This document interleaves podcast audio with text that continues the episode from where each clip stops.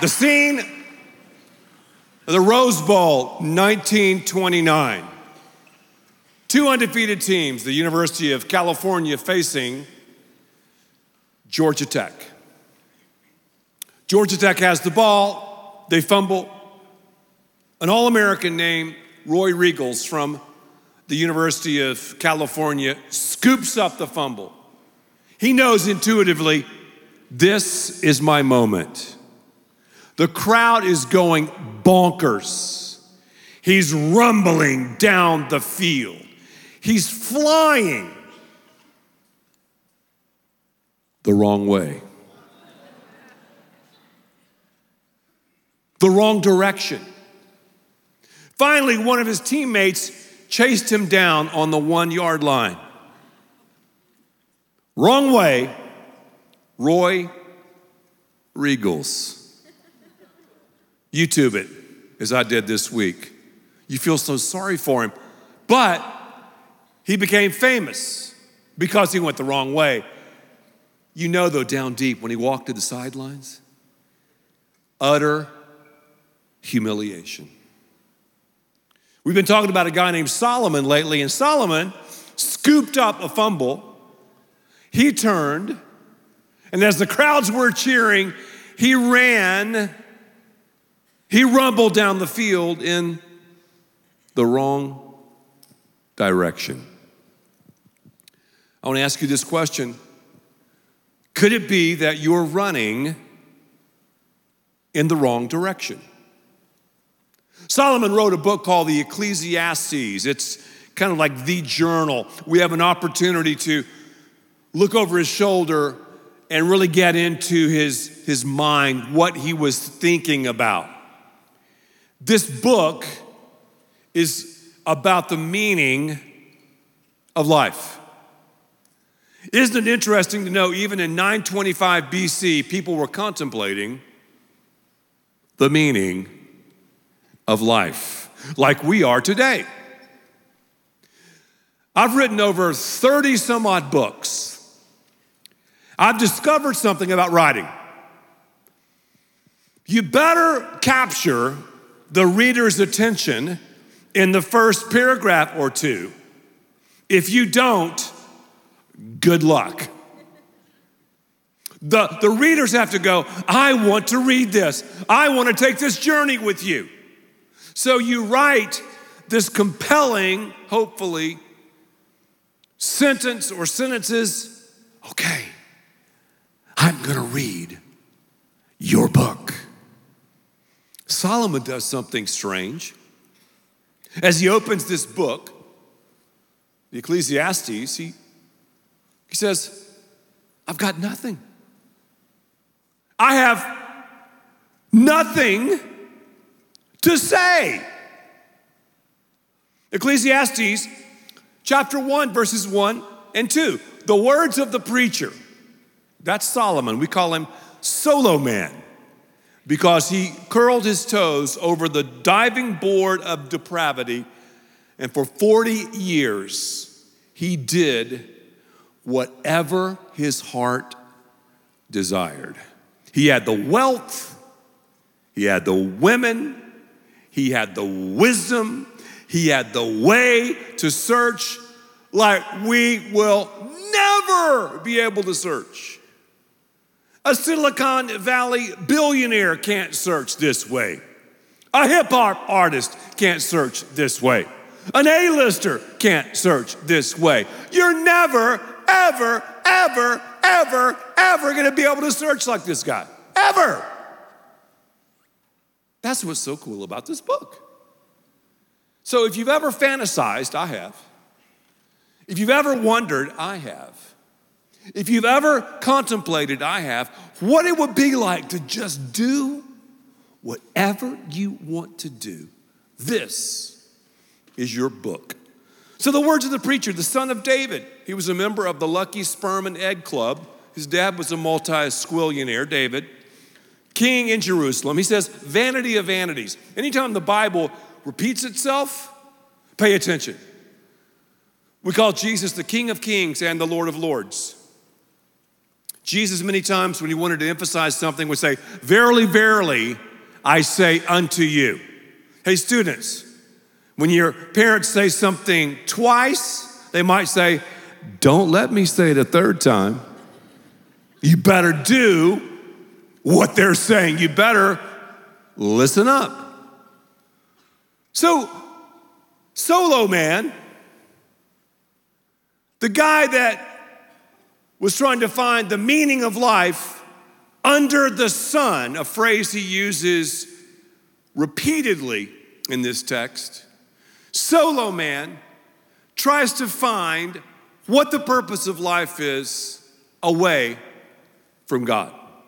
That's what this book is about. And his answer is life is absurd. That's it. Life is chaotic. This book could be called The Meaning of Meaninglessness. That's what Solomon's saying. He's saying if you live your life under the sun with no regard to God or eternity, you're going to get sunburned. And you'll get melanomas and you'll have a cancer. And you can waste this one and only life. I just turned 39, and when I look back over my life, I have some regrets. I mean, I do. And if you're my age, 58, you can have a few more than someone who's 8 or 18. But overall, I look back and thank God for my life because at a surprisingly young age, I connected the dots. I connected the under the sun living with above the sun living, the temporal with the eternal. Solomon, though, is saying, here's what it looks like to do life under the sun, a no holds barred existence. And when that happens, your answer is it's just meaningless. Why are so many young people committing suicide? Well, there are a number of reasons, but one of the big reasons would be young people are exposed to things at surprisingly early ages that even adults back in the day weren't exposed to. They're coming to the same conclusion that Solomon came to it's vanity. There's nothing new under the sun. So, this book is both cynical and significant. It's depressing and also dynamic.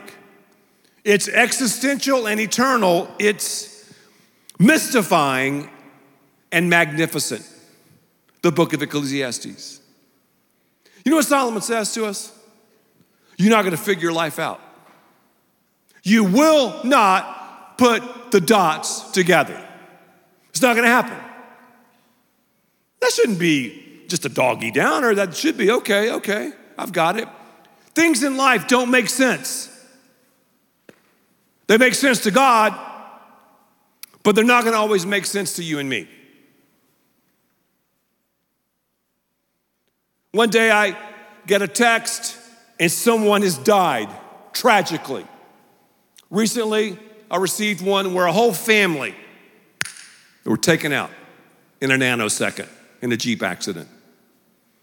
The next day, I got a call from a family that's been struggling with infertility and they had a baby boy.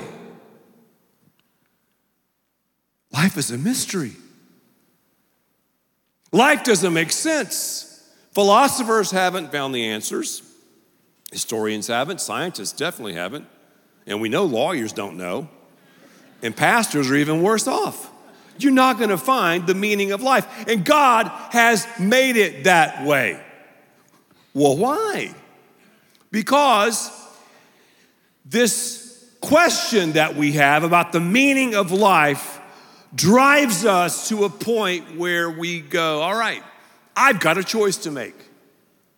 I'm either going to connect the dots with under the sun and above the sun or not. Solo man. There's no one like him. 40 years of wasting his life. So, whenever you fantasize or whenever you think about, man, what would it be like to do this or that or whatever, just read this. It'll save us all a lot of trouble. I want to talk about just two things today. First of all, Solomon's terrible choice. Say that with me. Terrible choice. I'll say it like you mean it. Terrible choice. And number two, his tremendous conclusion. His what? Tremendous conclusion. That's where I'm going. So there's no one better credential to write this book than Solomon. Ecclesiastes chapter 1, verse 9. History merely repeats itself. It's all been done before. There's nothing new. What? Under the sun. The seven deadly sins are still as deadly. Bad language is still bad. People still lie. We all do all sorts of things in wars and and our motivations are questionable. So, so is there anything new? No. We, we can probably sin faster today because of technology, but is there, is there anything new? History repeats itself. Just look. We don't learn from it. And it's part of a part of a mystery. Ecclesiastes 3, verses 10 and 11 I've seen the burden God has laid on the human race. He's made everything beautiful in its time. He's also set eternity, I love that, in the human heart. Yet no one can fathom what God has done from the beginning to the end. We have this longing for eternity, this focus on forever. Yet we're locked into time and space. So many try to get out of time and space, but we're locked in. We're locked in. And Solomon talks about time and how time is a gift and how, on one hand, we live forever in one of two places, but on the other, we don't have much time. When someone has a birthday, we don't say, ho ho, wow, you're closer to the box. Let's talk about death. Let's talk about the grim reaper. No. Now, when I do a wedding, people don't really listen to what I'm saying at all because weddings are for women. It's your day. Guys, let me just save you a lot of hassle. You could be a mannequin standing there in a tuxedo, it doesn't matter. Weddings, wow. We don't talk about death. Really? I mean, maybe in the vows we'll kind of just skim over it. To death do us part, that's about it. But let me do a funeral, as I did recently. People are locked in. 153,000 people a day die. That's a lot of funerals. Yet, 300,000 births occur per day. So you've got rejoicing, a new life. You've got weeping. Then Solomon goes on to say, Does it really matter if you have a lot of money? This past week, I had something really interesting happened because I had a conversation with a guy I met who was walking a dog. I love animals, and I started talking to him, and I could tell he was lower class. I could tell he didn't have much of the things of the world, yet very bright, very smart. I really enjoyed the conversation I had with them, but again, really wasn't educated and just didn't have much. Several days earlier, I interviewed one of the wealthiest men in America. And I'll show that interview in a couple of months. This guy's worth billions of dollars. And Solomon's going, go figure. The, the guy who was walking the dog could be smarter and more creative and more innovative than my multi billionaire friend.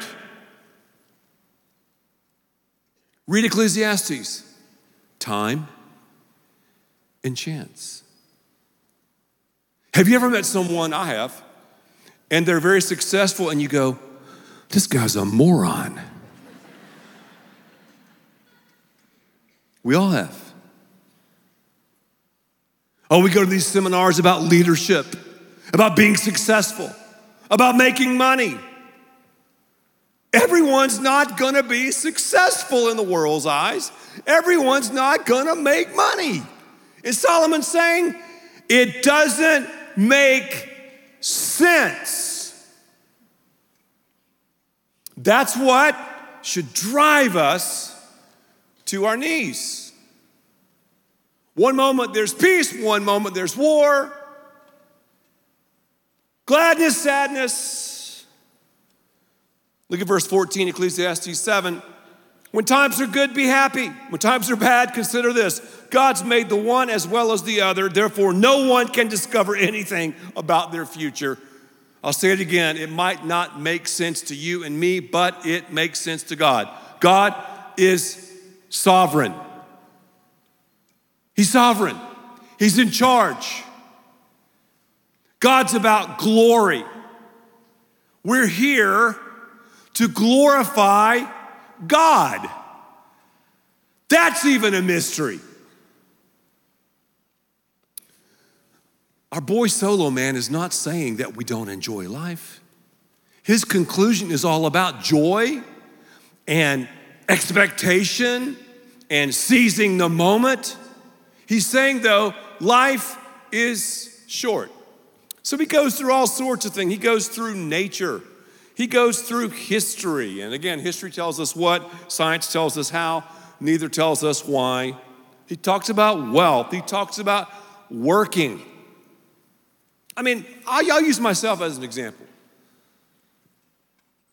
I know right now there are a number of people in the Sudan who have more talent than I do.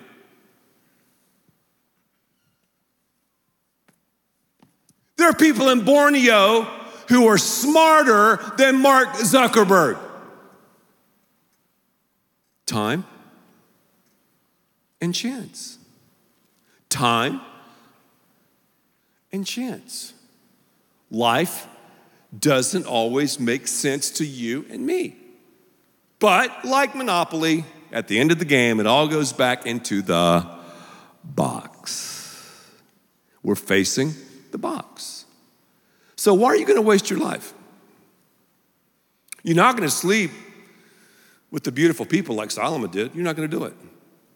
You're not going to have the money. Bezos doesn't, that Solomon did. You're not going to have the fame. Justin Bieber is not even close. You're not going to have the intelligence. You're not. So why waste your life? I'm really glad that there's a book in the Bible about this, aren't you? So we should go like, wow, this is awesome. Maybe I will be a billionaire like the guy I talked to. You could be. It's a gift from God. Maybe I won't have much. Maybe I'm just going to be walking a dog and, and having a good time. Great for you. As long as we glorify God, because death is the great equalizer. I read last night a very interesting story and research on the human brain. I wasn't even doing any research for this message because I study, you know, during the week. But these Israeli researchers have discovered that the human brain fools itself about death. That the human brain kind of lies to itself thinking that death will happen to someone else. It's not me. Oh, no, no, not me, not me, not me. Oh, yeah, it's you. It's me. And Solomon says we're going to find out we have a one on one appointment with the Lord that we can't put off. We can't file a continuance. We can't go, well, I'll back burner that one. We can't wheel and deal. It's going to be one on one, you and me, with the blazing glory of our Lord. Are you ready for that? Because you're not ready to live until you're ready to die. Have you connected under the sun living with above the sun living? I'm ashamed to say, but I have the new iPhone 11. It's totally overrated. Apple is clueless. Once Steve Jobs dropped off the apple tree, the whole tree's rotten. Apple is a great example of a lack of leadership. And you can see this. This is not preaching. Let me just tell you something about leadership. Whenever you have a great leader, a company, a team, a church, they never hire another great leader. They always hire someone who's safe. It's a great story about Apple. Apple has diversified too quick, they roll out stuff too fast without checking it out. I just want to say the iPhone 11 is highly overrated. And everybody said, and everybody said, okay, who does not have an iPhone 11? Lift your hand. All right. Isn't that great? Because I've done what Solomon did. I've saved you from buying it. It's a waste of money. I want to throw it in Lake Fellowship.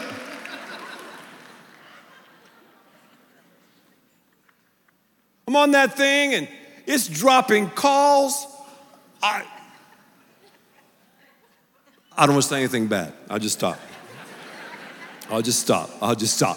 But you see and you feel his terrible choice. But here's one thing about the 11 that I'll tell you.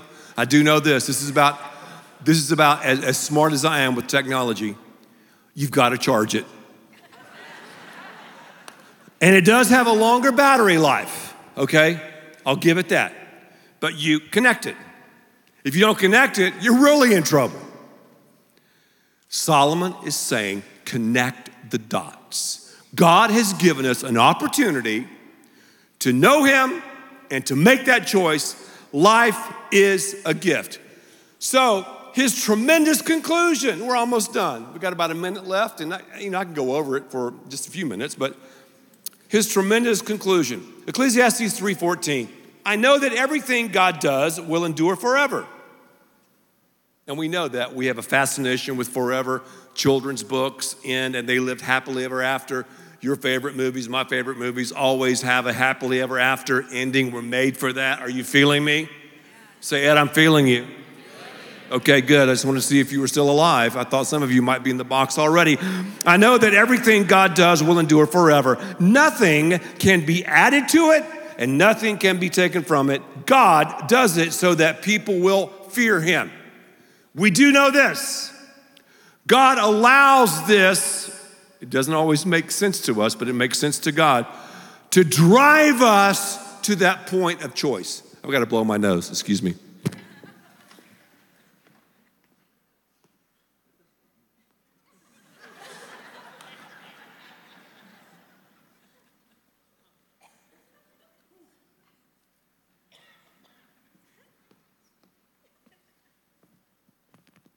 Lee Beth on the front row, our oldest daughter, gave me a used Kleenex. No, no, thank you. Anybody having any sinus problems? Who I am, excuse me. I know this is bad, but just let me turn my back.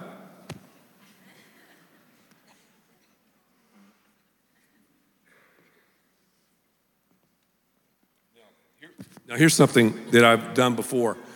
I've gone to some really nice functions, I promise you, and I've had just a Kleenex as a pocket square and I've had people go, dude, nice pocket square, and they think it's real. It's not bad, is it?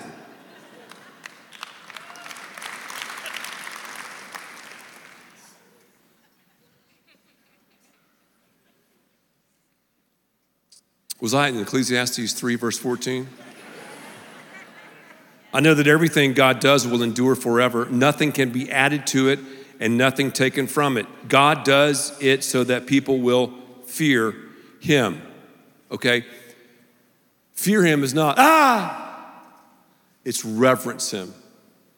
It's to reflect the brilliant blaze of his glory.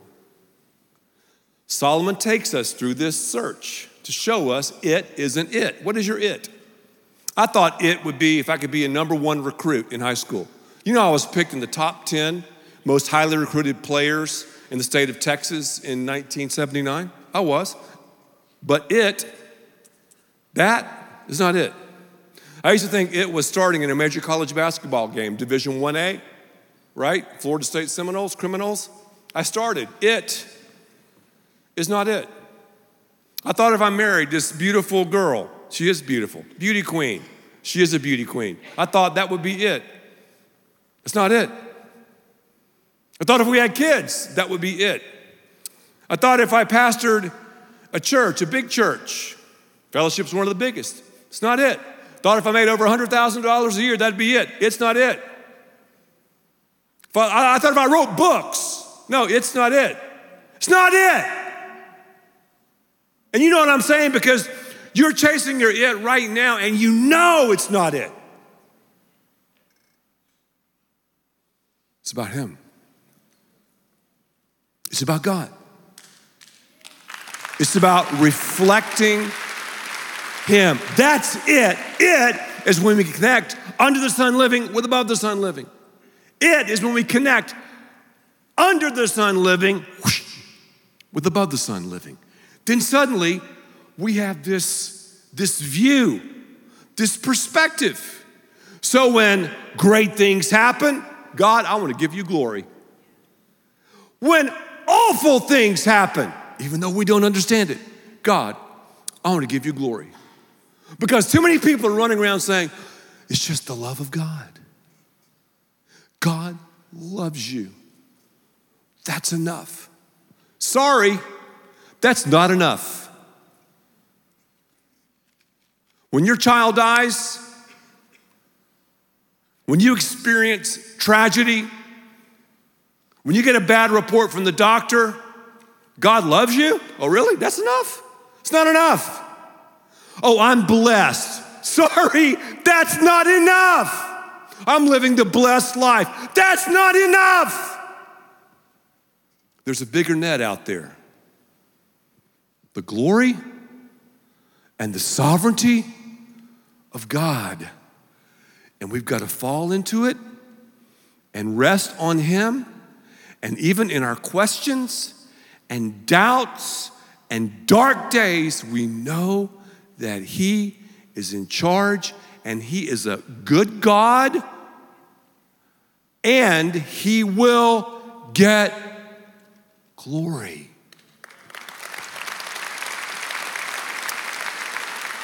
So, the last part of this is, is what I call the chocolate bunny text in Ecclesiastes. Chocolate bunny. My first culinary disappointment was when I was four years old, woke up Easter morning, saw the Easter basket there, saw this big honking chocolate bunny in that in a fake grass. I got up, I'm four. I remember like it was yesterday. Open it up, and I started with an ear. I was expecting something solid, you know, and I bit into it. It was hollow. What are you trying to bite into? Name it. Solomon did. And he's saying it was hollow. So what do we do? Well, he says, Remember your creator, Ecclesiastes 12:1, in the days of your youth. Remember your creator before you can remember to remember. And we love it when old people come to the Lord, but I mean, we ain't got much to give. Oh, following Jesus now. I mean, great, but you're one step away from the box, all right?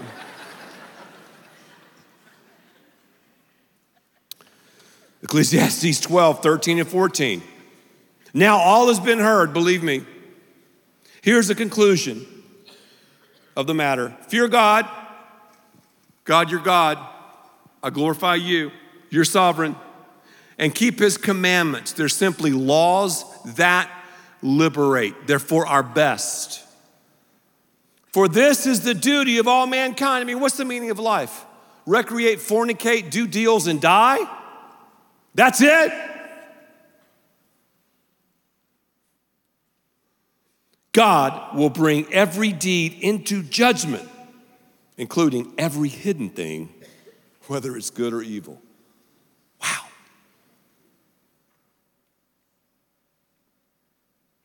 Which way are you running? Which way are you rumbling down the field? That's a question that only you my friend, can answer. Father, thank you for this day. Thank you for this time that we can worship you.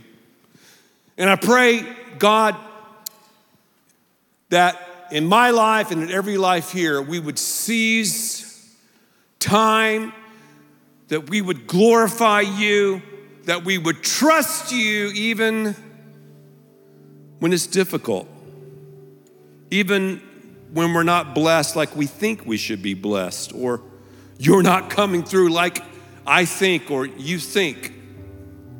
We trust you. I also pray, God, for some here who are going the wrong way. And already you're starting to wake up to the absurdity of life. You're saying to yourself, wow, I thought it was it, but it's not it. God, you're it.